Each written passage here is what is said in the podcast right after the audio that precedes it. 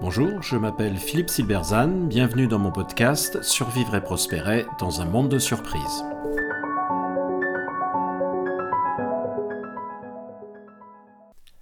À l'heure de l'IA, ma fille peut-elle encore faire une école d'art? Alors qu'on peut maintenant générer des images fabuleusement belles en quelques prompts, on peut légitimement se demander s'il y a encore un sens à faire une école d'art.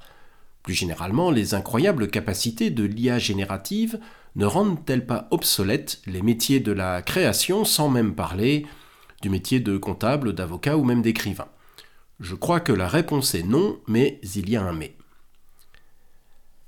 Alors la scène se passe dans les années 90. Nous sommes dans un bureau d'études qui travaille sur un nouveau véhicule.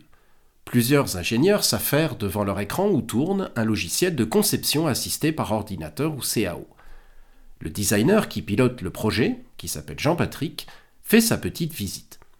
Il s'arrête derrière l'un des ingénieurs et observe son, travail pendant quelques instants. Jean-Patrick. Votre bloc ne tient pas sur sa pièce. L'ingénieur. Que voulez-vous dire? Jean-Patrick. Ce que je viens de dire, votre bloc ne tient pas sur sa pièce. L'ingénieur agacé. Si, il tient debout, ça se voit bien à l'écran, non? L'ingénieur refuse d'en démordre malgré plusieurs demandes. Jean-Patrick décide alors de débrancher l'ordinateur qui, bien sûr, s'éteint immédiatement. Silence de mort dans la salle. Jean-Patrick. Prenez une feuille de papier et un crayon et dessinez-moi votre bloc. L'ingénieur s'exécute. Commence son dessin puis ralentit de plus en plus jusqu'à s'arrêter. Il conclut Vous avez raison, il ne tient pas. Formé uniquement sur des outils informatiques, l'ingénieur n'avait jamais acquis le sens des proportions ni la maîtrise de la matière tangible. Il était incapable de voir véritablement une pièce, sa géométrie, son volume et ses dynamiques, incapable de la sentir en vrai. Il ne possédait pas les fondamentaux. Des années plus tard, en 2011, lorsqu'avec Jean-Patrick et Renaud Gauthier, nous avons lancé le programme IDEA pour Innovation, Design, Entrepreneuriat et Art à EM Lyon Business School, nous avons décidé que les étudiants commenceraient avec des cours de dessin à l'ancienne, c'est-à-dire papier, crayon, gomme. Alors on s'est beaucoup moqué de nous, mais grâce à Jean-Patrick, nous savions ce que nous faisions et pourquoi nous le faisions.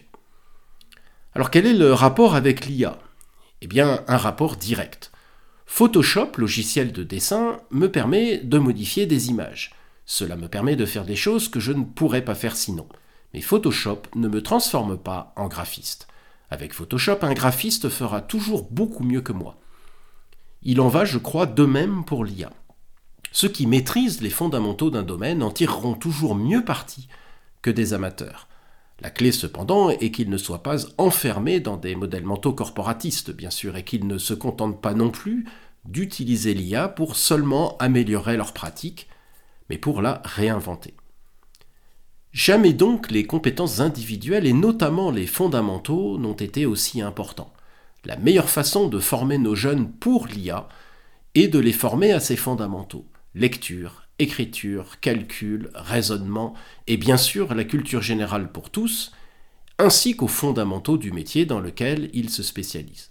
Alors seulement ils seront des utilisateurs intelligents de l'outil qu'est l'IA pour en déterminer le potentiel mais aussi les limites, voire les dangers, et inventer des choses fantastiques.